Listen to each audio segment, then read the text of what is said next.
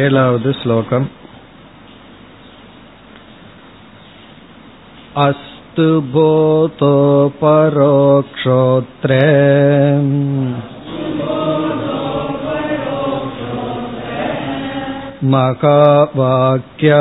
महावाक्यात्तताप्यसौ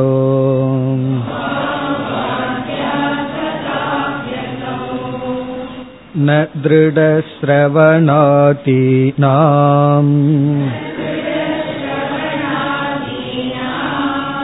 आचार्यै पुनरीरणात्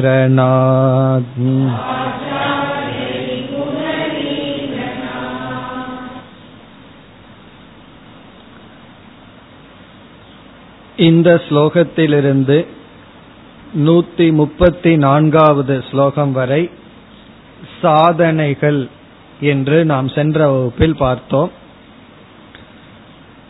அபரோக்ஷ ஞானத்தை பற்றிய விசாரத்தை முடித்ததற்கு பிறகு அபரோக்ஷ ஞானம் திருட அபரோக்ஷ ஞானமாக மாறுவதற்கு சாதனைகளை பேசுகின்றார். அதாவது ஆச்சாரியர்களால் அபரோக்ஷ ஞானத்துக்கு பிறகும் சில சாதனைகள் சொல்லப்பட்டுள்ளது. அதுவே ஒரு முறை சாஸ்திரத்தை கேட்பதினாலேயே நமக்கு அந்த அபரோக்ஷ ஞானம் உறுதியாக வராது என்பதை காட்டுகிறது என்று இந்த ஸ்லோகத்தில் அறிமுகப்படுத்துகின்றார். அஸ்து போதக அபரோக்ஷக அത്ര மகா வாக்கியாத் மகா வாக்கிய விசாரத்திலிருந்து அபரோக்ஷ போதக அஸ்து. அபரோக்ஷ ஞானம் வருவதாக இருக்கட்டும் ஏற்றுக்கொள்கிறோம்.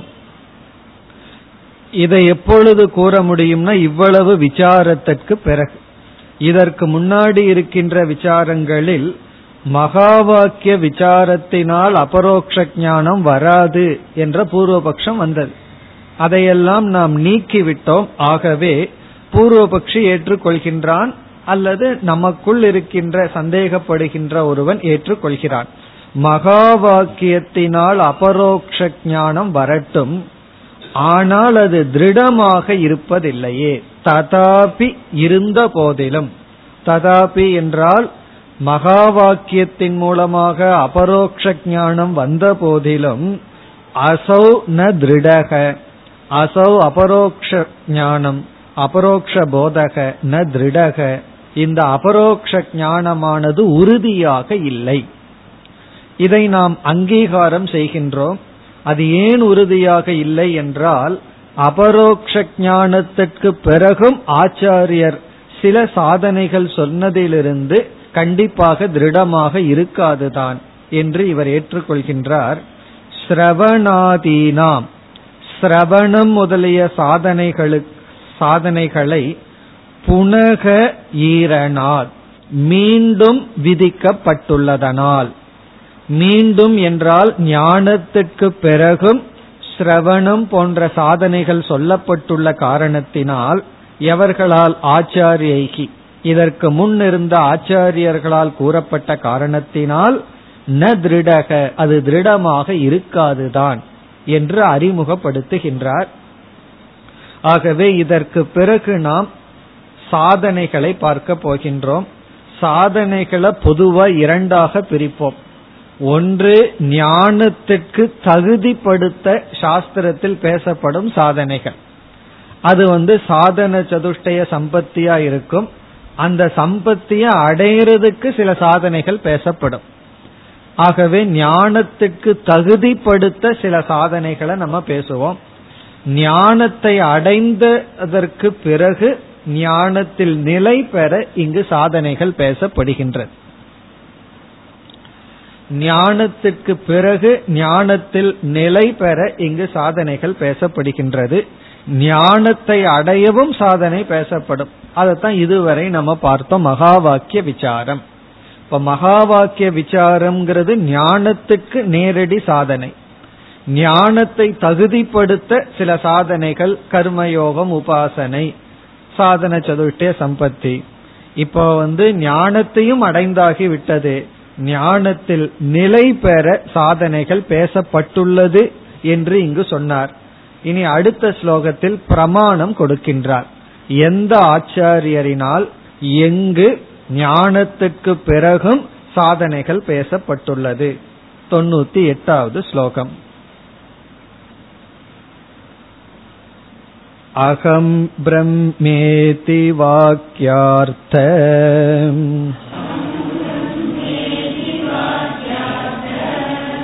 बोधो यावद्दृढी भवेत्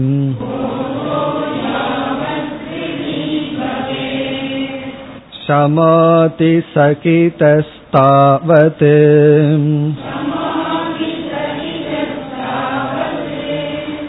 अभ्यसेत् श्रवणातिकम्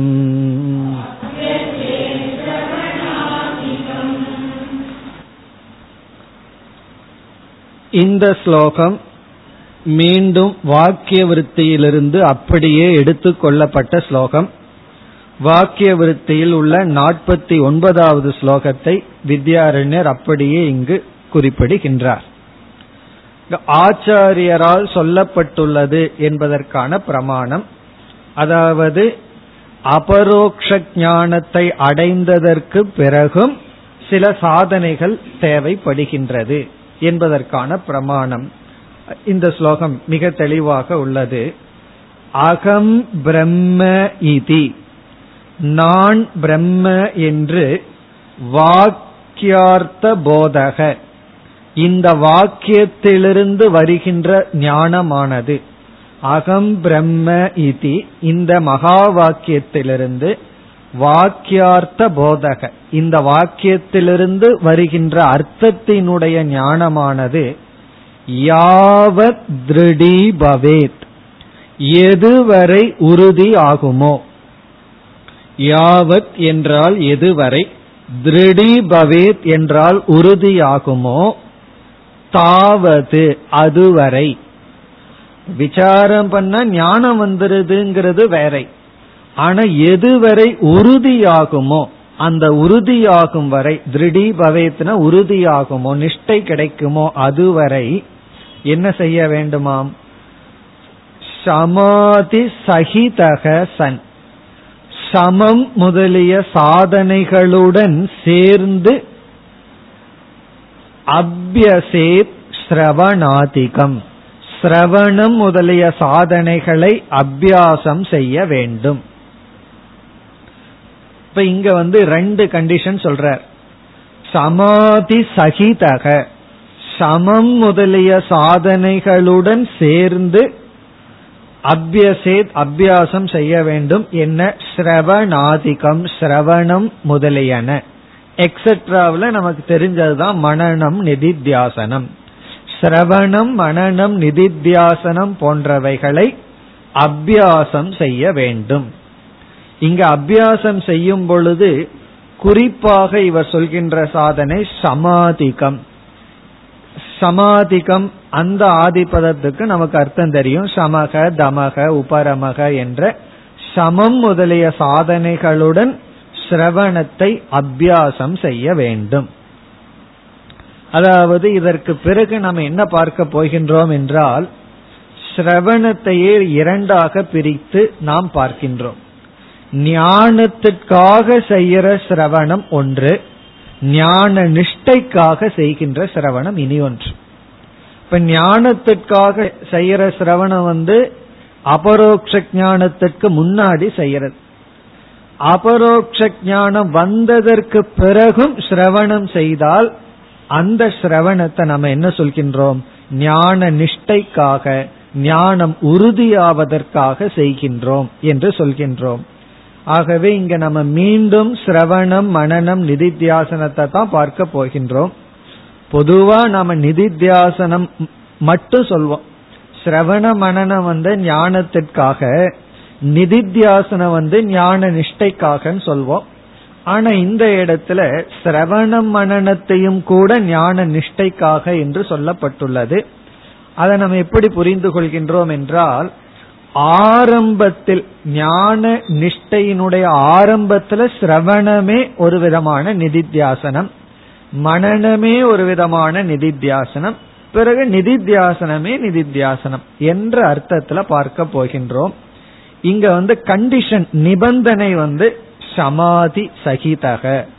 காரணம் என்னவென்றால் நாம சிரவண காலத்துல சமாதி கொஞ்சம் இல்லாமல் இருந்தாலும் விவேகம் வைராகிய முமுட்சுத்துவம் ஓரளவுக்கு இருந்தாவே ஞானம் கிடைச்சிடும் ஆனா அந்த ஞானம் நிற்காது. இந்த சமாதி இல்லை அப்படின்னா ஞானம் நிற்காமல் இருக்கும். இப்ப சமாதி வந்து அதிகமா இருந்தா தான் ஞானம் கிடைக்குங்கிற நிபந்தனை கிடையாது. அது ஓரளவுக்கு இருந்தாலே ஞானம் கிடைச்சிடும் ஆனா ஞானம் கிடைக்கணும்னா விவேக வைராகிய முமுட்சுத்துவம் முக்கியம். சமாதி இருந்தா ஞானம் கிடைக்க கிடைக்க பலனும் கிடைக்கும். சமாதி குறைய குறைய ஞான நிஷ்டையும் குறைந்து கொண்டே வரும். அதனாலதான் இங்கு சங்கரர் வந்து சமாதிய குறிப்பாக சொல்லி சமாதிகளுடன் சிரவணத்தை அபியாசம் செய்ய வேண்டும். அபியாசத்துக்கெல்லாம் நமக்கு லட்சணம் தெரியும். தொடர்ந்து அதிக காலம் இடைவெளி இல்லாமல் செய்கின்ற பயிற்சி. தீர்க்க காலம் இடைவெளி இல்லாமல் அதாவது முறையான முயற்சியுடன் நம்ம செய்கின்ற பயிற்சியை தான் நம்ம அபியாசம் சொல்கின்றோம். இப்ப இந்த ஸ்லோகத்தில் நமக்கு சிரவணம் முதலிய சாதனைகள் ஞான நிஷ்டை வரை செய்ய வேண்டும் என்ற அளவு சொல்லப்பட்டுள்ளது. இனி அடுத்த ஸ்லோகத்திலிருந்து வித்யாரண்யர் தன்னுடைய விசாரத்திற்கு வருகின்றார். இப்ப இதுல வந்து இவர் அறிமுகப்படுத்தி பிரமாணம் மட்டும் கொடுத்தார். அதாவது ஞான நிஷ்டை தேவை திருட அபரோக்ஷ ஞானம் வேண்டும்ங்கிறத அறிமுகப்படுத்தி அதற்கு சாதனைகளை ஆச்சாரியர் சொல்லி இருக்கின்றார்ங்கிறதுக்கு பிரமாணத்தை கொடுத்தார். இனி இவருடைய விசாரத்தை ஆரம்பம் செய்கின்றார். தொண்ணூத்தி ஒன்பதாவது ஸ்லோகத்தில் இருந்து बाडं सन्तिहदार्ढ्यस्य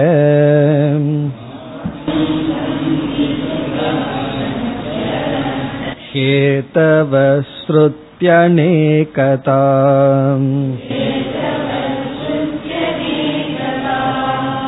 असम्भाव्यत्वमर्थस्य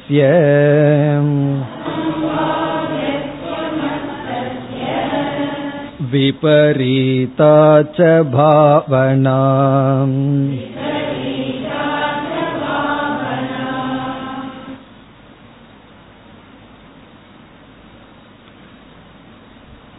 இந்த ஸ்லோகத்தில்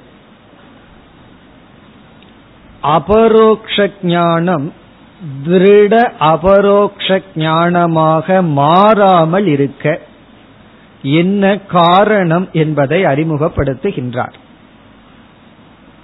சக்ருத் சிரவணம் என்றால் ஒரு முறை சிரவணம் செய்தல். நம்ம சாஸ்திரத்தை ஒரு முறை கேட்டாலே சக்ருத் சக்ருத் சிரவண மாத்திரேன. ஒரு முறை சாஸ்திரத்துல கேட்டாலே ஏன் நமக்கு அபரோக்ஷ ஞானம் மட்டும் வருது? திருட அபரோக்ஷ ஞானம் வருவதில்லை. அதாவது சாஸ்திரத்தை கேட்டா ஞானம் வருது. அது ஏன் ஃபர்ஸ்ட் அட்டம்ப்ட்லயே திருடமா வர்றதில்லை? எடுத்த உடனே ஏன் திருடமாக வருவதில்லை? அது வெறும் ஞானமா வந்து பிறகு உறுதியாக ஏன் உடனடியாக ஆரம்பத்திலேயே வருவதில்லை என்றால் அதற்கு ஏதோ ஒரு தடை இருக்க வேண்டும். ஞானம் மட்டும் வந்து அது உறுதி இல்லாமல் இருக்க ஏதோ ஒரு தடை இருக்க வேண்டும். அந்த தடையை நீக்கிறதுக்கு தான் பிறகு சாதனைகள் செய்தாக வேண்டும். அந்த தடைகளை இங்கு அறிமுகப்படுத்துகின்றார். அதாவது ஏன் ஒரு முறை கேட்ட மாத்திரத்திலேயே அபரோக்ஷ ஞானம் திருடமாக வருவதில்லை? அது வெறும் ஞானமா வந்து ரொம்ப லைட்டா பஞ்சு போல வந்து அப்படியே பறந்து ஏன் போகுது? ஏன் உறுதியாக நமக்குள் வருவதில்லை என்றால் இங்கு வந்து மூன்று விதமான தடைகளை அறிமுகப்படுத்துகின்றார். இந்த மூன்று தடைகள் நமக்கு இருப்பதனால் மூன்று அப்டக்கிள் நமக்கு இருப்பதனால் என்ன ஆகுதுன்னா மகா வாக்கிய விசாரத்துல அபரோக்ஷ ஞானம் மட்டும் வருதே தவிர அது உறுதியாக வருவதில்லை. அப்ப இங்க எதர் என்ன மூன்று தடைகள்? ஞானம் ஞான நிஷ்டையாக மாறுவதற்கு மூன்று தடைகள். இந்த மூன்று தடைகளை நாம் நீக்கிவிட்டால் நமக்கு ஞானம் ஞான நிஷ்டையாக மாறும். அதாவது அபரோக்ஷ ஞானம் திருட அபரோக்ஷ ஞானமாக மாறுவதற்கு மூணு விதமான தடைகள் அந்த மூன்று தடைகளுக்கு மூன்று சாதனைகளை நாம் பார்க்க போறோம். அந்த மூன்று தடைகள் என்னென்ன என்பதை மட்டும் இங்கு அறிமுகப்படுத்தி ஒவ்வொரு தடையை நீக்க வரிசையாக சாதனைகளை சொல்ல போறார். இந்த மூன்று தடைகள் என்ன என்று இப்பொழுது நம்ம பார்ப்போம். அதாவது ஞானம் ஏற்படுகின்ற ஸ்தலம் மூணு இடத்துல இருக்கு. ஞானம் ஏற்படுற ஸ்தலம் மூணு ஒவ்வொரு இடத்திலையும் தடைகள் வருகின்றது. அந்த மூன்று தடைகள்ல வந்து அந்த ஞானம் ஏற்படுகின்ற இடத்தை முதல்ல வரிசையா மூண பார்ப்போம். அந்தந்த இடத்துல தடைகள் இருக்கின்றது. முதல் இடம் வந்து பிரமாணம். ஒரு ஞானம் ஏற்படணும்னா மூணு ஸ்தலம் தேவைப்படுகிறது. ஒன்று பிரமாணம். இரண்டாவது வந்து பிரமேயம். மூன்றாவது வந்து பிரமாதா. இந்த மூன்று இடங்கள் இருக்கு ஞானம் ஏற்பட. இந்த மூன்றினுடைய அர்த்தம் நமக்கு தெரிஞ்சதா தான் இருக்கும். இருந்தாலும் ஞாபகப்படுத்திக் கொள்வோம். பிரமாணம் என்றால் ஞானத்தை கொடுக்கும் கருவி. பிரமாணம்னா ஞானத்தை கொடுக்கும் கருவி. பிரமேயம் என்றால் ஞானத்திற்குரிய விஷயம் ஆப்ஜெக்ட் ஆஃப் நாலேஜ் ஃபர்ஸ்ட் வந்து இன்ஸ்ட்ருமெண்ட் ஆஃப் நாலேஜ் பிரமேயம்னா எந்த பொருளை பற்றிய ஞானமோ அந்த பொருளுக்கு பிரமேயம். பிரமாதா என்றால் ஞானத்தை அடைபவன். ஜீவன் நாம. ஞானத்தை அடைபவன். இப்ப இந்த மூன்று ஞானத்திற்கான ஸ்தலங்கள் இடங்கள். அதாவது ஒரு ஞானம்ங்கிறது நமக்குள்ள ஏற்படணும் அப்படின்னா இந்த மூன்று இன்றியமையாதது. பிரமேயம் இருக்கணும் ஆப்ஜெக்ட் ஃபர்ஸ்ட் இருக்கணும்.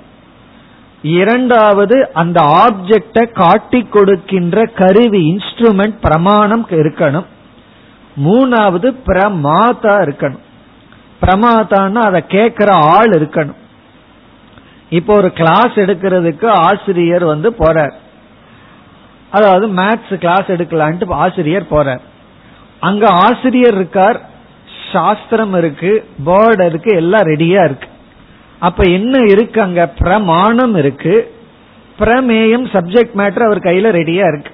ரெடியா பிரமேயம் வச்சிருக்கார். மேத்ஸ்ங்கிற சப்ஜெக்ட் மேட்டர் கையில வச்சிருக்கார். பிறகு ஆள் பிரமாணமும் இருக்கு. ஆனா ஒரு ஸ்டூடெண்ட் வரலன்னு வச்சுக்கோமே. அங்க யாரு? பிரமாதா இல்ல. பிரமாதா இல்ல அப்படின்னா பிறகு அங்க யார் ஞானத்தை அடைகிறது சரி ஸ்டூடெண்ட்ஸ் எல்லாம் வந்து விட்டார்கள். ஸ்டூடெண்ட்ஸ் இருக்கிறார்கள். ஆசிரியரும் ரெடியா இருக்கார். ஆனா சப்ஜெக்ட் அவர் கையில் இல்ல. அன்னைக்கு ப்ரிப்பேர் பண்ணிட்டு வரலன்னு வச்சுக்கோமே. அவர் கையில சப்ஜெக்ட் இல்லைன்னா என்ன எடுக்கிறது? சரி அவர் கையில சப்ஜெக்ட் இருக்கு. மாணவர்களும் இருக்கின்றார்கள். அவர் கிளாஸ் எடுக்கல அப்படின்னா ஒன்னும் பண்ண முடியாது. அப்படி பிரமேயம் பிரமாணம் பிறகு பிரமாதா இந்த மூன்றும் பர்ஃபெக்டா இருந்தா தான் ஞானம் ஏற்படும். இங்க வித்யாரண்யர் என்ன சொல்றார்? ஞானத்திற்கும் இந்த மூணு வேணும் ஞான நிஷ்டைக்கும் தடைகள்னு வந்தா அதுவும் இந்த மூணுக்குள்ளதான் வருதுன்னு சொல்றார். ஞான நிஷ்டைக்கு தடை வந்து இந்த மூன்றுக்கு அப்பாற்பட்டு வருவதில்லைன்னு சொல்றார். நம்ம சாதாரணமா என்ன நினைச்சிடறோம் ஞானத்திற்கு இந்த மூன்றும் தேவை ஞான நிஷ்டைக்கு இந்த மூன்றுக்கு அப்பாற்பட்ட ஸ்தலத்திலிருந்து நமக்கு தடைகள் வருதுன்னு நினைக்கிறோம். வித்யாரண்யர் அதை கரெக்ட் பண்றார். தடைகளும் இந்த மூணுக்குள்ளதான் இருக்குன்னு சொல்ற ஞானத்துக்கு தடை வந்தாலும் இந்த மூணுல தான் வரும். ஞான நிஷ்டைக்கு வர்ற தடைகளும் இந்த மூன்றுக்குள்ளேயே இருக்குன்னு சொல்லி இந்த மூன்று தடைகளை இப்பொழுது வரிசையாக அறிமுகப்படுத்துகிறார். இப்ப முதல் தடை வந்து பிரமாணத்திலிருந்து வருகின்ற தடை. அதை வந்து என்ன சொல்கின்றோம்? பிரமாண அசம்பாவனா என்று சொல்லப்படுகிறது. பிரமாண அசம்பாவனா. இப்ப பிரமாண அசம்பாவனா என்றால் பிரமாணத்திலிருந்து வருகின்ற தடைகள். அது எதற்கு? ஞான நிஷ்டைக்கு வருகின்ற தடைகள். ஞானத்துக்கும் பிரமாணத்திலிருந்து தடை வரலாம். ஞான நிஷ்டைக்கும் பிரமாணத்திலிருந்து தடை வரலாம். அது முதல் தடை. இரண்டாவது தடை பிரமேய அசம்பாவனா. அசம்பாவனா என்றால் தடைகள் அப்டக்கிள் அர்த்தம். பிரமேய அசம்பாவனா என்பது இரண்டாவது தடை.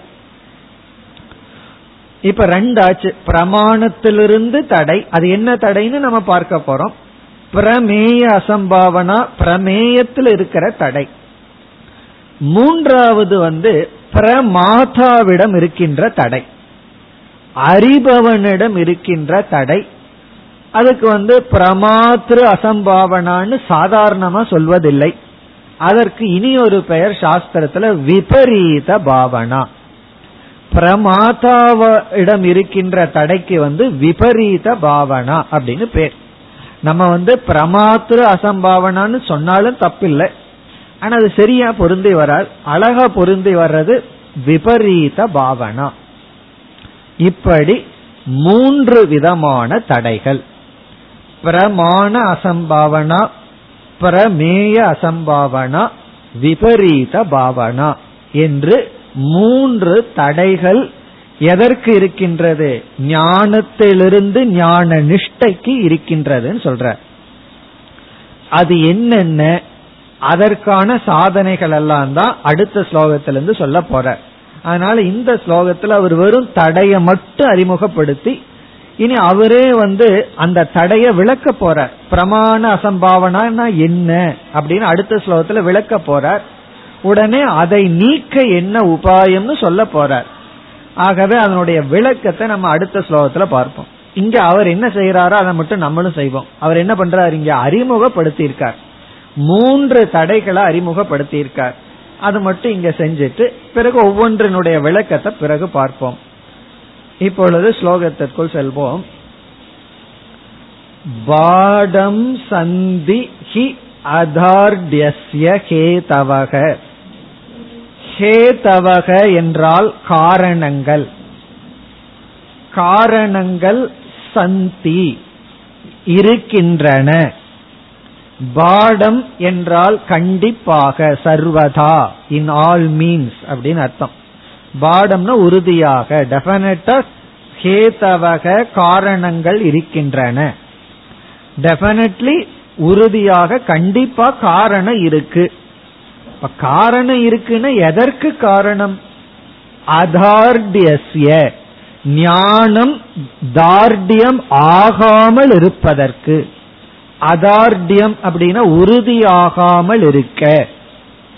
அதாவது அபரோக்ஷ ஞானம் உறுதியாகாமல் இருக்க காரணங்கள் இருக்கின்றன. அது உண்மை அவர் சொல்லாமையே தெரியுது. காரணம் இருந்தா தானே உறுதியாகாம இருக்கும். அதை முதல்ல ஏற்றுக்கொள்றார் காரணம் இருக்கின்றன. காரணங்கள் இருக்கின்றன. பண்மையில சொல்றார் ஒரு காரணம் அல்ல காரணங்கள் இருக்கின்றன. எதற்கு? நம்ம மகா வாக்கியத்தை விசாரம் செய்தவுடன் நமக்கு ஞானம் வந்தாச்சு. ஆனால் என்ன ஆகுது? அது உறுதியா இல்லை. அப்படி ஞானம் உறுதியாக இல்லாமல் இருக்க காரணங்கள் இருக்கின்றன. இனி அந்த மூன்று காரணங்களை சொல்கின்றார். நம்ம பார்த்த வரிசைப்படி ஃபர்ஸ்ட் காரணம் வந்து பிரமாண அசம்பாவனா. அத இவர் எந்த வாக்கியத்துல சொல்றார்? எந்த சொல்லுல குறிப்பிடுகிறார்? ஸ்ருதி அநேகதா. முதல் வரியில கடைசி சொல் வந்து ஸ்ருதி அநேகதா. ஸ்ருதி அநேகதா அப்படிங்கிறது பிரமாண அசம்பாவனையை குறிக்கின்ற பிரமாண அசம்பாவனா பிரமாணத்திலேயே இருக்கின்ற தடைகள். பிரமாண அசம்பாவனைய ஸ்ருதி அநேகதா அப்படின்னு சொல்ற. இந்த ஸ்ருதி அநேகதாங்கிறத அடுத்த ஸ்லோகத்துல விளக்க போறார் ஆகவே நமக்கு அங்கு மிக தெளிவாக விளக்கம் கிடைக்க இருக்கின்றது. அநேகதா என்றால் விதவிதம் அப்படின்னு அர்த்தம். பலவாக. ஸ்ருதி அநேகதான்னா பலவிதமான ஸ்ருதி வாக்கியங்கள் இருத்தல். பலவிதமான ஸ்ருதி வாக்கியங்கள் இருத்தலே நமக்கு தடையாக இருக்கிறது. ஒரு விதத்துல ஸ்ருதி வாக்கியம் இருந்தா தடை இருக்காது. பல விதத்துல ஸ்ருதி வாக்கியம் இருப்பதால் அதுவே தடையாக இருக்கிறது. அது என்னங்கிறது அடுத்த ஸ்லோகத்திலேயே பார்த்துருவோம். இங்க வந்து பிரமாண அசம்பாவனைன்னு ஒண்ணு இருக்கு.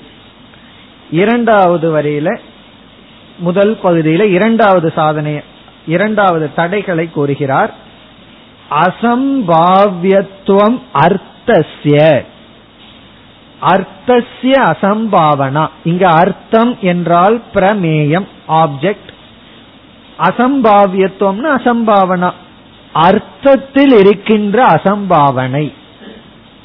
அதாவது எதை பற்றிய ஞானத்தை அடையறமோ அந்த அர்த்தத்திலேயே இருக்கிற அசம்பாவனை. அர்த்தசிய அசம்பாவனா. அதுன்னா என்னங்கிறதையும் நம்ம பின்னாடி பார்ப்போம். பிறகு இறுதியாக விபரீதாச்ச பாவனா. விபரீதாச்ச பாவனா விபரீத பாவனை. இது வந்து பிரமாதாவிடம் இருக்கின்ற தோஷம். இப்ப பிரமாணத்துல வர்ற தோஷம் பிரமேயத்துல இருக்கிற தோஷம் பிறகு பிரமாதாவிடம் இருக்கிற தோஷம். இங்க தோஷம்ங்கிற வார்த்தையை மூணு இடத்துல பயன்படுத்தும் பொழுது பிரமாணத்தில் இருக்கிற தோஷம்னா பிரமாணத்துல குறை இருக்கும்னு அர்த்தம் கிடையாது. பிரமாணத்திலிருந்து நாம அடையிற தோஷம். பிரமாணத்தில் எங்க குறை? பிரமாணத்திலிருந்து நமக்கு கிடைக்கிற தோஷம். பிரமேயத்துல தோஷம் அசம்பாவனான்னு சொன்னா பிரம்மனிடம் ஏதோ தோஷம் இருக்கு. அதனாலதான் நமக்கு விபரீத பாவனை நமக்கு நிஷ்டை வரலைன்னு அல்ல. அந்த விஷயத்துல நமக்கு கிடைக்கிற உண்மையிலேயே கிடைக்கிற ப்ராப்ளம் பிறகு விபரீத பாவனைன்னா அது வேணா கரெக்ட் நம்ம இடத்துல இருக்கிற தோஷம். ஏன்னா நம்மள தோஷ ஸ்வரூபம் அல்ல. ஆகவே நம்ம இடத்துல இருக்கிற தோஷம். அதை ஒத்துக்கலாம். அதனாலதான் தோஷங்கிற வார்த்தையை முதல்ல ரெண்டுல பயன்படுத்தாம இருக்கிறது நல்லது. அதனாலதான் பிரமாண அசம்பாவனா பிரமேய அசம்பாவனானா விஷயத்திலிருந்து வருகின்ற பிரச்சனை பிரமாணத்திலிருந்து நம்ம சந்திக்கிற கஷ்டங்கள் பிறகு நம்மிடத்திலேயே நம்ம சந்திக்கிற கஷ்டம் அப்படின்னு சொல்லி பிரமாணம் பிரமேயம் பிரமாதான்னு மூணு ஸ்டேஜில் நமக்கு தடைகள் வருகிறது. இதை நம்ம நல்லா நம்ம புரிஞ்சாதான் முயற்சியும் சரியா பண்ண முடியும். நமக்கு தடைகளே சில சமயம் தெரியாம இருக்கும். பல சமயங்கள்ல நமக்கு ஏதாவது ஒரு நோய் வந்திருக்கும். தலைவலி வந்திருக்கும்னு வச்சுக்கோமே. அதற்கு விதவிதமான மெடிசன் எடுத்துட்டு இருப்போம் ஒவ்வொரு டாக்டரும் ஒவ்வொன்னு டயக்னோஸ் பண்ணி சொல்லிட்டு இருப்பாங்க ஆனா உண்மையான ப்ராப்ளம் வேற எங்காவது பல்லுக்குள்ள இருக்கும். அதே நமக்கு தெரியாது. அதை தெரியாம கண்ணை போய் பார்த்துட்டு வேற ஏதாவது பிரச்சனைன்னு பார்த்துட்டு இருப்போம் காரணம் என்ன? உண்மையான ப்ராப்ளத்தை கண்டுபிடிக்கல. அதனாலதான் சொல்யூஷனும் ராங் டைரக்ஷன்ல போயிட்டு இருக்கு இப்ப இந்த இடத்துல வந்து டயக்னோஸ் பண்ற எங்க ப்ராப்ளம் இருக்கு? நமக்கு ஏன் ஞான நிஷ்டை வருவதில்லை? ஞான நிஷ்டம் வராமல் இருக்க பிரச்சனை இருக்கு. மூணு இடத்துல இருக்குன்னு சொல்லி இந்த மூன்று விதமான தடைகளை அறிமுகப்படுத்தி விட்டார். இனி என்ன செய்ய போறார்? இந்த மூன்றையும் விளக்கி அதற்கான உபாயத்தை கொடுக்க போற இப்ப நம்ம பார்க்கணும் நமக்கு இப்ப எந்த தடை இருக்கு? அந்த தடையில அந்த தடைக்கு தகுந்தாப்புல நம்ம வந்து சாதனைகளை எடுத்துக்கொள்ள வேண்டும். இனி வரிசையாக சொல்ல போற இதுல வந்து ஏதோ சீக்கிரட் வச்ச மாதிரி இருக்கு. இதுல ஒரு சீக்கிரட் இல்ல மிக தெளிவாகவே அடுத்த ஸ்லோகத்துல நமக்கு புரிய ஆரம்பிச்சிடும் இவர் வந்து ஒவ்வொன்று தடைக்கும் என்னென்ன சாதனையா சொல்ல போறார். இப்பவே நமக்கு புரிஞ்சிருக்கும் மூணு சாதனை நமக்கு தெரியும். சிரவணம் மனநம் நிதித்தியாசனம். மூணு தடைகள் இருக்கு அது அதுக்கு மேட்ச் ஆகிக்க போகுது அவ்வளவுதான் அதைத்தான் வரிசையாக இனி சொல்ல போகின்றார் நூறாவது ஸ்லோகம் शाखा भेतात् कामभेतात्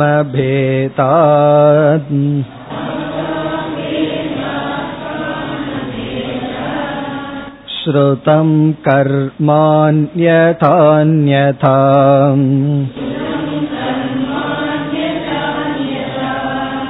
एवमत्रापि मा शङ्की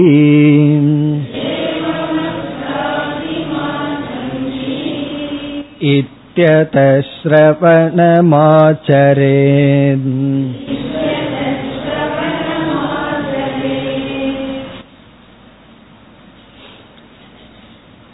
இந்த ஸ்லோகத்திலிருந்து நூறாவது ஸ்லோகத்திலிருந்து நூத்தி இரண்டாவது ஸ்லோகம் முதல் பகுதி வரை. ஹண்ட்ரட் அண்ட் டூ ஹாஃப் அதுவரை முதல் தடையை கூறி அதை நீக்க உபாயத்தை கூறுகின்றார். பிரமாண அசம்பாவனை வராமல் இருக்க உபாயத்தை கூறுகின்றார். நூறு நூத்தி ஒன்னு நூத்தி இரண்டாவது பார்ட் முதல் பகுதி வரை. முதல் வரியில முதல் பகுதி வரை. இவர் வந்து முதல் ப்ராப்ளம் என்ன? அதற்கு என்ன உபாயம்னு சொல்ற. அதாவது பிரமாண அசம் எப்படி இருக்கு அப்படின்னு பார்க்கும் பொழுது பார்த்துட்டோம் அது வந்து லைட் ப்ளூ கலர் அப்படின்னு முடிவு பண்றோம். இனி ஒருவர் சொல்றாரு இல்ல அது லைட் கிரீன் அப்படின்னு சொல்ற. அது லைட்டா இருக்கிறதுனால ஒரு டவுட் வந்துடுது அது லைட் ப்ளூ ப்ளூவா அல்லது கிரீனான்னு சொல்லி. சரி மறுபடியும் அதை செக் பண்ணி தெளிவு பண்றதுக்கு நாம மீண்டும் என்ன செய்வோம்? கண்ணுல பார்த்துட்டோம். நாம லைட் ப்ளூன்னு சொல்லிட்டோம். இனி ஒருவர் வந்து இல்ல அது லைட் கிரீன் அல்லது கிரீன் ப்ளூவுக்கு பக்கத்துல இருக்கிற இனி ஒரு கலர் சொல்லி அதுதான் உறுதியா சொல்ற. இப்ப மறுபடியும் நாம என்ன செய்து ஆவோம்? சாதாரணமா என்ன பண்ணுவோம்? இந்த கண்ணுல பார்த்து எனக்கு சரியான ஞானம் கிடைக்கல. அதனால காதலையாவது பார்ப்போம்னு பார்ப்போமா? கண்டிப்பா பார்க்க மாட்டோம். மீண்டும் கண்ணை தான் பயன்படுத்துவோம். கொஞ்சம் கசக்கி அது தெளிவா பார்த்து இல்ல கண்ணாடி இருந்தா எடுத்து போட்டு மீண்டும் என்ன செய்வோம்? அதே கண்ணை தான் நம்ம பயன்படுத்துவோம். காரணம் என்ன? வேற சாய்ஸ் கிடையாது. ஏன்னா இந்த கண்ணிலேயே தப்பாவதுன்னா வேற ஏதாவது பயன்படுத்தினா இருக்கிற ஞானமும் வராது.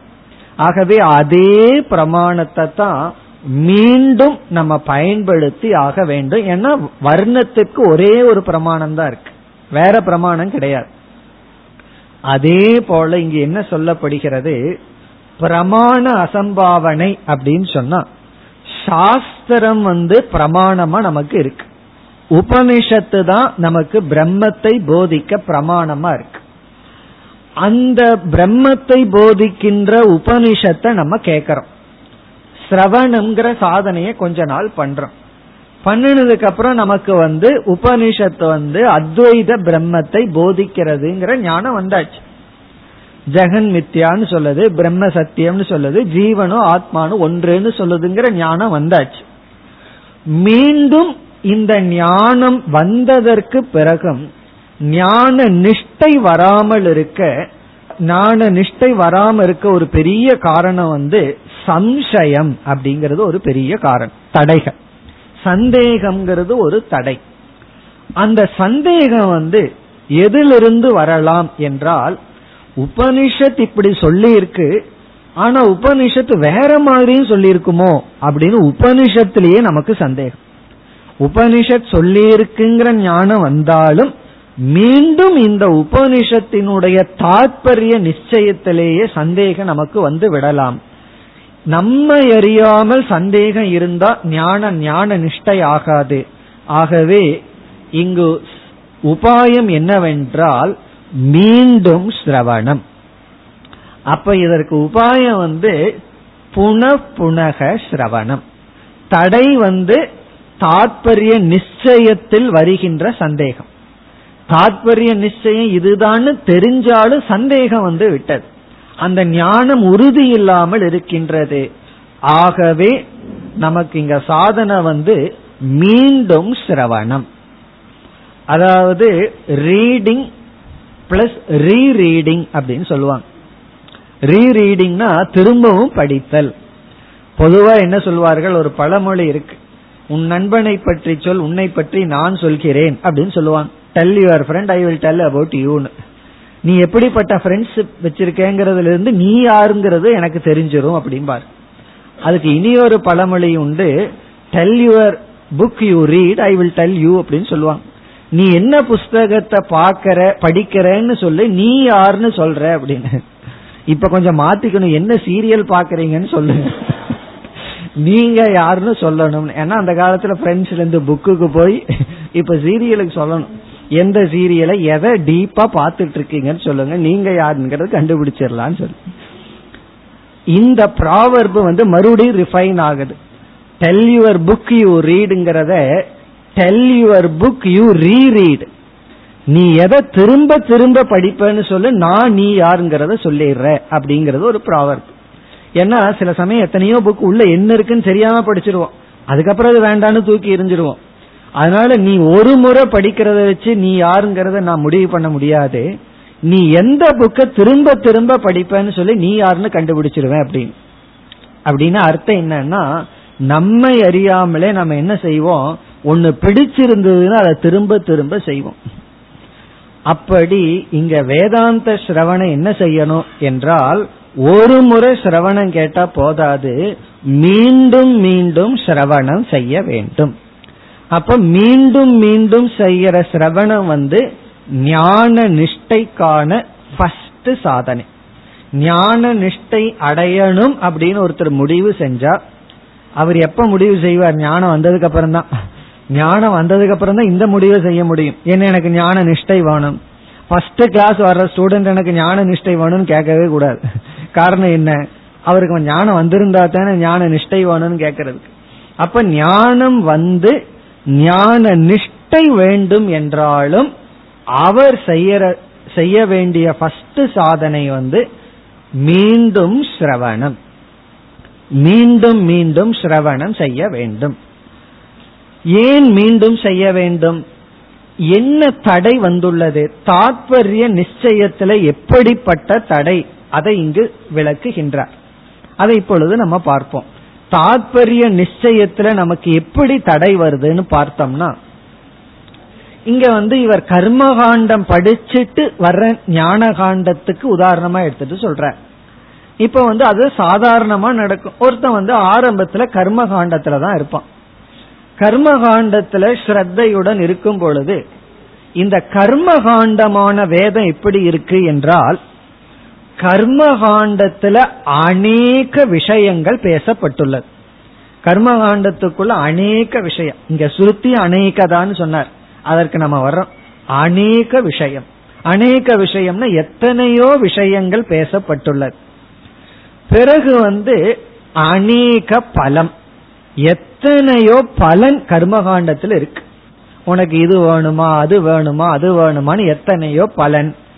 உடனே அநேக அதிகாரிகள் விதவிதமான அதிகாரிகள்.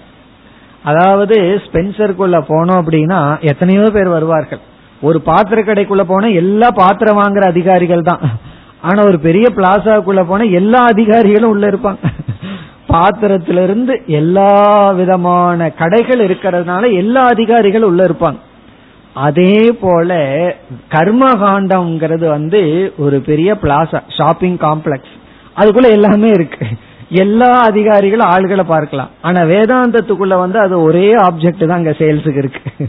அங்க விதவிதமான அதிகாரிகள் கிடையாது. அப்ப கர்ம காண்டத்துல நமக்கு அதிகாரிகள் பல விஷயங்கள் பல பிரயோஜனம் பல. இந்த சம்ஸ்காரத்துடன் வேதாந்தத்துக்கு நம்ம வந்திருப்போமா? இப்ப வேதாந்தத்துக்குள்ள வரும்போது நாம எப்படிப்பட்ட சம்ஸ்காரத்தோட வந்திருக்கோம்?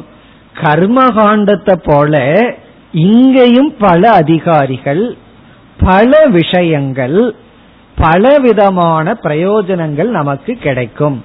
அந்த சம்ஸ்காரத்தோட வருவோமா? ஆனா வேதாந்தத்திற்குள்ள வந்த உடனே ஆனா இங்க என்ன இருக்கா? ஏக விஷயம். விஷயம் ஒரே ஒரு விஷயம்தான் பிரம்ம நிர்குண பிரம்ம தாத்பரியமா ஒரே விஷயம். பிறகு வந்து சாதன சதுர்ச்சய சம்பன்னங்கிறது ஒரே ஒரு அதிகாரி தான் அந்த விஷயம் ஒண்ணுன்னா கண்டிப்பா அதிகாரி ஒன்னா தான் இருக்க முடியும். பல விஷயமா இருந்தா தானே ஒவ்வொரு விஷயத்தையும் விரும்புற ஒவ்வொரு அதிகாரி இருக்க முடியும். இறுதியில பலனும் ஒன்னா தான் இருக்க முடியும். ஒரே அதிகாரி ஒரே விஷயம் ஒரே பலன். மோக்ஷங்கிற ஒரு பலன் இந்த மோக்ஷத்தை நாடற ஒரு அதிகாரி இந்த மோட்சத்தை கொடுக்கிற ஒரு நிர்குண பிரம்மன். இதுதான் இருக்கு. ஆனா நாம எந்த சம்ஸ்காரத்துடன் வந்திருக்கோம்? பல அதிகாரிகள் பல விஷயங்கள் பல பிரயோஜனம்னு நினைச்சிட்டு வந்திருக்கோம். இங்க பல விஷயம் அப்படின்னா ஒரு விளக்காசிரியர் என்ன சொல்றார்? பலவிதமான பிரம்மன் இருக்கும்னு நினைக்க தோணுமா? ஒரு பிரம்மன் அல்ல பலவிதமான பிரம்மன். அவன் எந்த எண்ணத்துல வர்றான்? பல விதமான இஷ்ட தேவதையோட அவன் வந்து பூஜை பண்ணியிருக்கான். இங்கேயும் பலவிதமான பிரம்ம தத்துவங்கள் தேவதைகள் எல்லாம் இருக்குன்னு நினைச்சிட்டு வர்றான். பிறகு ஒரு பிரம்மத்தை அபியாசம் பண்ணா ஒரு பலன்.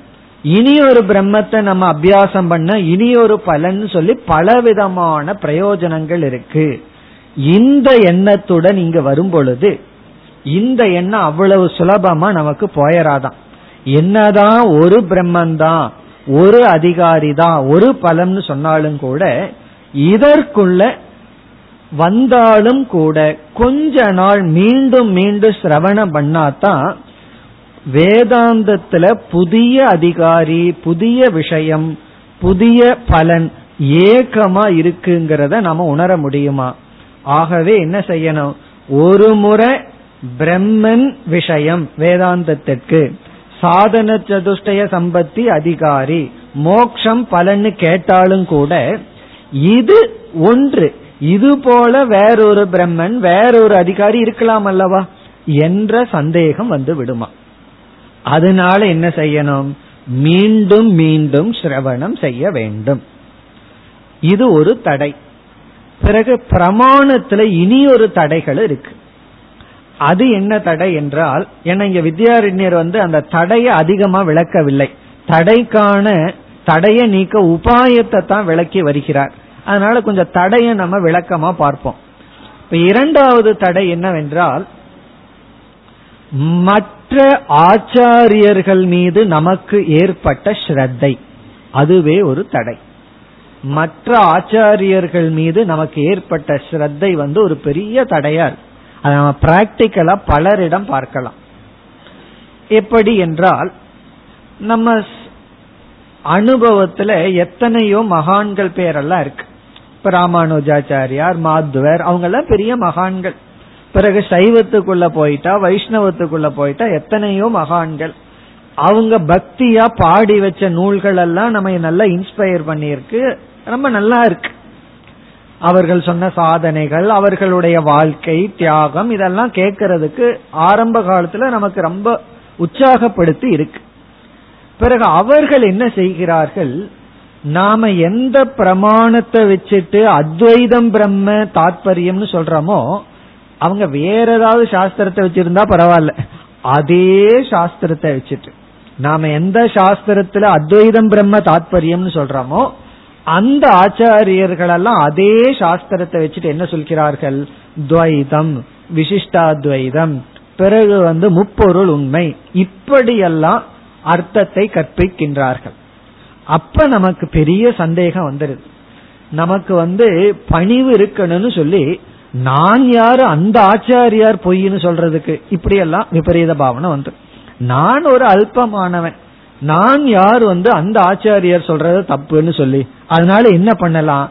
உபனிஷத்து வந்து துவைதத்தையும் போதிக்குது. அத்வைதத்தையும் போதிக்கின்றது. விசிஷ்டாத்வைதத்தையும் போதிக்குது. இனி ஒருவர் வந்து வேற ஏதாவது சொன்னா ஆமா அதையும் போதிக்குது. காரணம் என்ன? எனக்கு துவேஷம் வரக்கூடாது. நீங்க தப்புன்னு சொல்றதுக்கு எனக்கு தைரியம் இல்லை.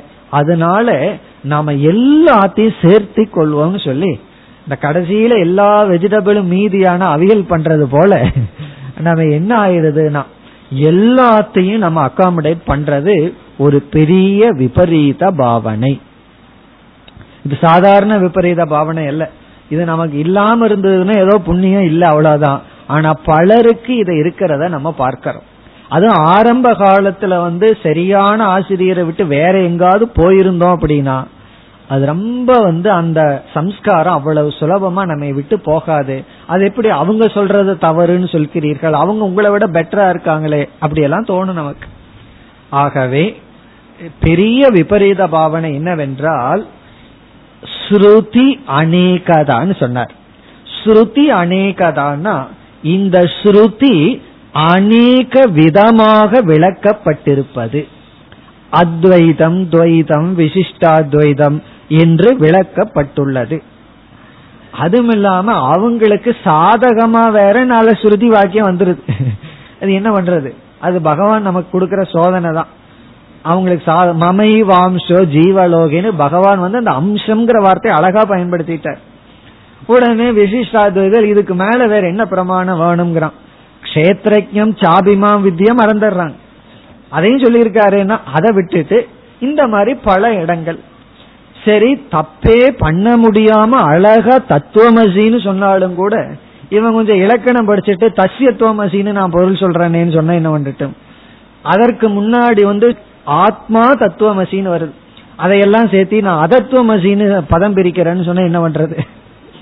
ஏன்னா ஆத்மா தத்துவமசிங்கிறது அந்த ஆத்மா தத்துவம்ங்கிறது ஒரே வாக்கியமா எடுத்துட்டு ஆத்மா தத்து ஆத்மா அதத்துன்னு நான் பிரிப்பேன்னு சொன்னா அவங்ககிட்ட பேச முடியாது. ஏன்னா கிராமர் படி தான் அவனும் பேசுறான்.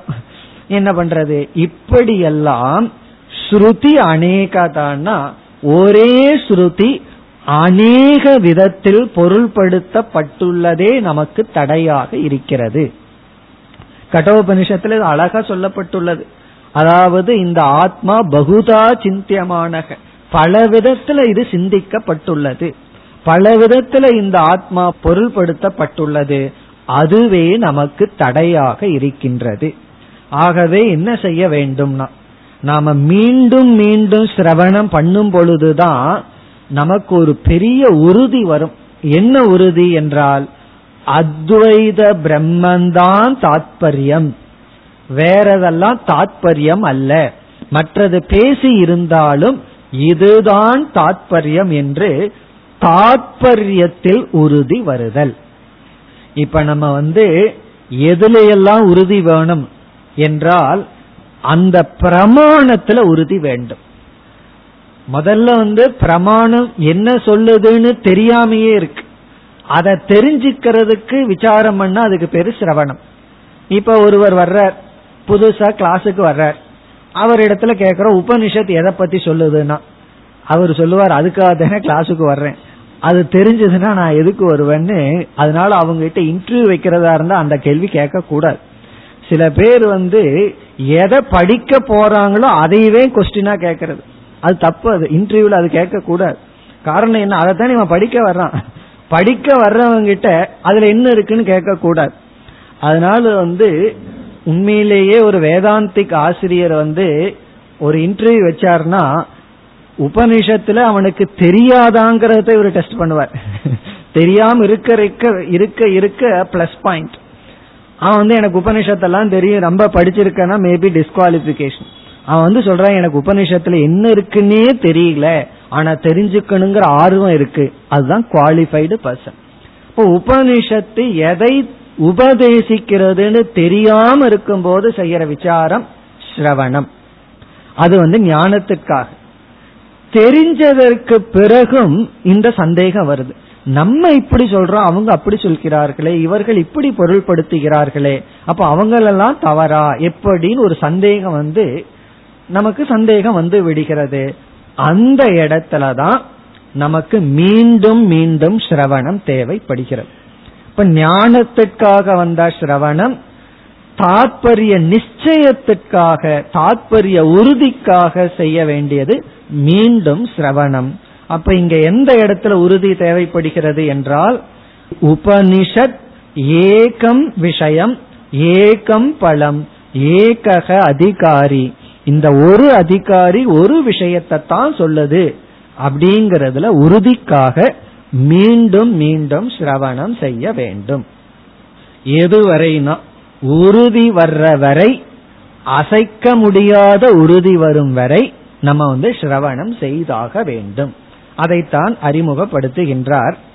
அதாவது நூறாவது இந்த ஸ்லோகத்தில் நமக்கு தாத்பரிய நிச்சயம் வராமல் இருப்பதற்கு தடைகளை அறிமுகப்படுத்துகின்றார். எப்படி அறிமுகப்படுத்துறார்? ஸ்லோகத்திற்குள் சென்றால் ஷாகா பேதாத் காமபேதாத் ஸ்ருதம் கர்மாணி அந்யதா அந்யதா அதாவது கர்ம காண்டத்துல நாம என்ன பண்ணி இருக்கிறோம் அப்படிங்கறத இங்கு சொல்ற. அதே எண்ணத்துலதான் ஞான காண்டத்துக்கு வருவோங்கிறதுக்காக கர்ம காண்டத்துல நமக்கு என்ன ட்ரைனிங் நடந்திருக்குன்னு சொல்ற. கர்ம காண்டத்துல ஸ்ருதம் ஸ்ருதம்னு ஒரு வார்த்தை இருக்கு. ஸ்ருதம்னா நம்ம கர்ம காண்டத்துல இந்த மாதிரி கேட்டிருக்கோம். அதாவது வேதம்ங்கிற பிரமாணத்தை கர்ம காண்டத்துல இந்த மாதிரி அணுகி இருக்கோம். எப்படி?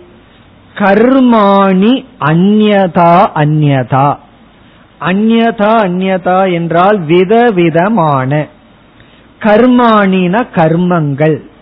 விதவிதமான கர்மங்களை நாம் கர்மகாண்டத்தில் கேட்டுள்ளோம். இங்க கர்மாணிங்கிற இடத்துல விஷயம்னு புரிஞ்சுக்கணும். விதவிதமான விஷயங்கள் உடனே விதவிதமான பலன் விதவிதமான அதிகாரிகளை எல்லாம் கர்மகாண்டத்துல நம்ம கேட்டிருக்கோம். அது எப்படி விதவிதமான அதிகாரின்னு சொல்கிறீர்கள்? இதற்கு முந்தைய சொல் காமபேதாத் விதவிதமான ஆசைகளுடன் இங்கு வந்துள்ளவர்கள் அதிகாரிகளா வந்துள்ளார்கள். ஏன்னா உனக்கு என்ன ஆசை இருந்தாலும் வேதத்திற்குள்ள போன்னு சொல்லுவார்கள். அதுக்குள்ள உனக்கு சொல்யூஷன் இருக்குன்னு சொல்லுவார்கள். அப்படி காமபேதாத் என்றால் விதவிதமான ஆசைகளுடன் அதிகாரிகள் வந்துள்ளார்கள்.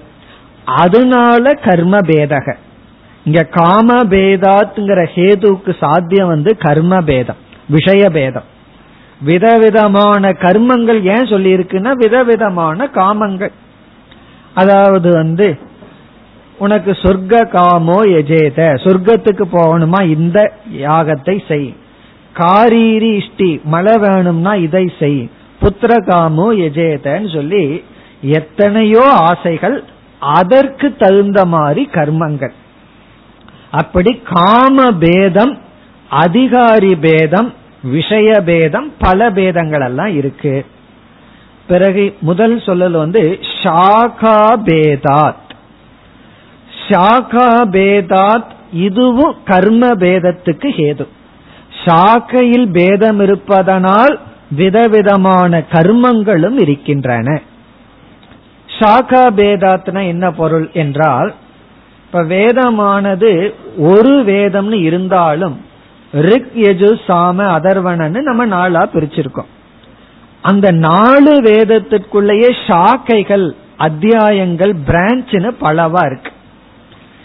அந்த வேதத்தினுடைய கர்மகாண்டத்துல போனோம் அப்படின்னா ரிக்வேத சாக்கையில ஒரு விதமான கர்மம் சொல்லி இருக்கும் அதை ஒரு பிரீஸ்ட் தான் பண்ணணும். அதே விதமான கர்மம் எதிர்வேதத்துல சொல்லி இருக்கும் போது கொஞ்சம் மாறி இருக்கும். பிறகு சாம வேதத்துல வரும்போது சொல்ல வேண்டிய ஆள் வேறையா இருக்கும். அங்க உத்கீதான் ஒருத்தர் வந்துருவார். அவர் வந்து வேற விதத்துல செய்வார். அப்ப அங்க சாக்கையின் மூலமாகவும் கூட கர்ம பேதம் இருக்கிறத பார்க்கிறோம். அதுவும் இல்லாம ஒரு சாக்கையில் இருக்கிற கர்மம் வேறு இனியொரு சாக்கைன்னு வந்துட்டா வேற விதமான கர்மம் இருக்கும். அப்ப நமக்கு அங்க கர்மகாண்ட வாசனையில என்ன தெரியுதுன்னா ஒரு சாக்கையில இருக்கிற விஷயம் வேறு இனி ஒரு சாக்கையில் இருக்கிற விஷயம் வேறு. அதே போல இங்க வரும்போது எஜுர்வேதத்தில் இருக்கிற உபனிஷத் ஒன்னு பேசியிருக்கு. ரிக்வேதத்தில் இருக்கிற ஒரு உபனிஷத் பேசுதுன்னு சொன்னா ரிக்வேத உபனிஷத்தினுடைய விஷயம் வேறையா இருக்கணும். எஜுர்வேதத்தில் இருக்கிற உபனிஷத் வேறையா இருக்கணும். காரணம் என்னன்னா சாக்கைகள் வேறுபடும் பொழுது விஷயம் வேறுபடுது. அப்ப இங்க நான்கு உபனிஷத் நான்கு வேதத்தில் இருக்கிற உபனிஷத் வந்து எப்படி ஒரே கர்மத்தை ஒரே விஷயத்த பேச முடியும்? இவனுக்கு அந்த லாஜிக்ல இங்க வர்றான். கர்மகாண்டத்துல வந்து ஒவ்வொரு சாக்கையிலையும் ஒவ்வொரு தனிப்பட்ட விஷயம் இருக்கும் பொழுது இங்க வந்து எல்லா வேதத்தில் இருக்கிற எல்லா உபனிஷத்துக்களும் எப்படி ஒரு விஷயத்த பேச முடியும்? அங்கேயும் விஷய பேதம் இருந்தாகணும். இங்க ஒரு பிரம்மத்தை சொல்லலாம் அங்க இனி ஒரு பிரம்மத்தை சொல்லலாம்.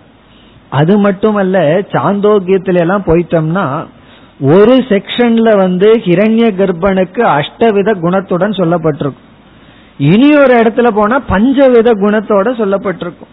ஆகவே அங்க ஒரே ஒரு ஹிரண்ய கர்ப்பன் ஒரு சாக்கையில ஒரு குணங்கள் இனி ஒரு சாக்கையில ரெண்டு குணத்தை விட்டுட்டு சொல்லப்பட்டிருக்கும். ஆகவே விஷய பேதம் இருக்கு. அப்படி இருக்கும் பொழுது எல்லா உபனிஷத்துகளும் எப்படி ஒரே பிரம்மத்தை சொல்ல முடியும்? இது வைதிகர்களுக்கே வர்ற பெரிய சந்தேகம். என்ன நான் வைதிகத்திலிருந்து பார்க்கும் பொழுது ஷாக்கா பேதத்துல காம பேதத்துல விஷய பேதம் இருக்கு. அதே போல வந்து இங்க ஒவ்வொரு ஷாக்கையில் இருக்கிற உபனிஷத்து ஒவ்வொரு பிரம்மத்தை தான் பேச முடியும். எப்படி ஒரே பிரம்மத்தை பேச முடியும் என்ற ஒரு பெரிய சந்தேகம் வரலாம். அதனால என்னன்னா ஒரு உபனிஷத் படிச்சுட்டு நீ நிறுத்தினா உனக்கு சந்தேகம் வரும். அடுத்த உபனிஷத்துல வேற பிரம்மன் ஏதோ பேசியிருக்கு. அப்ப சொல்லுவேன் நீ தைத்திரிய உபனிஷத் படிச்சு அந்த பிரம்மத்திட்ட போ. நான் கடோபனிஷத் படிச்சு அந்த பிரம்மத்துக்கிட்ட போறேன். அப்படின்னு சொல்லி நீ ஒரு பிரம்மத்துக்கிட்ட போ நான் ஒரு பிரம்மத்துக்கிட்ட போவேன்னு சொல்லிடுவோம் நமக்கே சந்தேகம் வரும். நீங்க ஒரு உபனிஷத்துல பிரம்மத்தை விளக்குனீர்கள். அடுத்த உபநிஷத்துல அதே பிரம்மத்தை விளக்குறீங்களா வேற பிரம்மத்தை விளக்க போறீங்களானா? அதே பிரம்மத்தின எதுக்கு விளக்கணும்? அதான் அங்க விளக்கியாச்சு. இதே சந்தேகம் நமக்கு வந்துடும் சில பேர் சொல்லுவாங்க நீ எல்லாம் வெறும் தத்துவபோதம் தான் படிச்சிட்டு இருக்கியா? முண்டகோபனிஷத்து தானே? நான் பிருகதாரண்யக்கம் படிச்சிட்டு இருக்கேனா? அப்படின்னு என்ன நான் பிருகதாரண்யத்துல படிக்கிற பிரம்மன் பெருசு. நீ முண்டகோபனிஷத்துல படிக்கிற பிரம்மன் சின்னது. நீ ஜூனியர் நான் சீனியர். இப்படி எல்லாம் நமக்கே நினைக்க தோணும். ஆகவே ஒரு பெரிய சந்தேகம் வரும். அந்த சந்தேகத்தை நீக்கிறதுக்கு நீ அட்லீஸ்ட் ஒரு பத்து உபனிஷத் படிச்சா ஒரு கிளாரிட்டி வந்துடும் எல்லா உபனிஷத்துக்குள்ளே ஒரே பிரம்மன் தான். தத்துவபோதத்துல பிரம்மத்தை பத்தி பேசியிருந்தாலும் அதே பிரம்மன் தான் பிரகதாரண்யக்கத்துல பேசினாலும் அதே பிரம்மன் தான் உண்மையிலேயே போக போக அதே பிரம்மனை கொஞ்சம் சுத்தி வளைச்சு பேசுவோம். மற்ற உபனிஷத்துலயாவது டைரக்டா பேசியிருப்போம் என்று விஷய அதிகாரி பல பேதம் ஏகம்ங்கிறதுக்கு கொஞ்ச நாள் நீ பல சாஸ்திரத்தை திரும்ப திரும்ப படிக்க வேண்டும். அதுதான் சாதனை. என்று இங்கு அறிமுகப்படுத்துகின்றார். மேலும் அடுத்த வகுப்பில் தொடர்வோம். ஓம் போர் நமத போர் நமிதம் போர் நாற்போர் நமுதச்சதேம் பூர்ணய பூர்ணமாதாய பூர்ணமேவாவசிஷ்யதேம். ஓம் சாந்தி சாந்தி சாந்திஹி.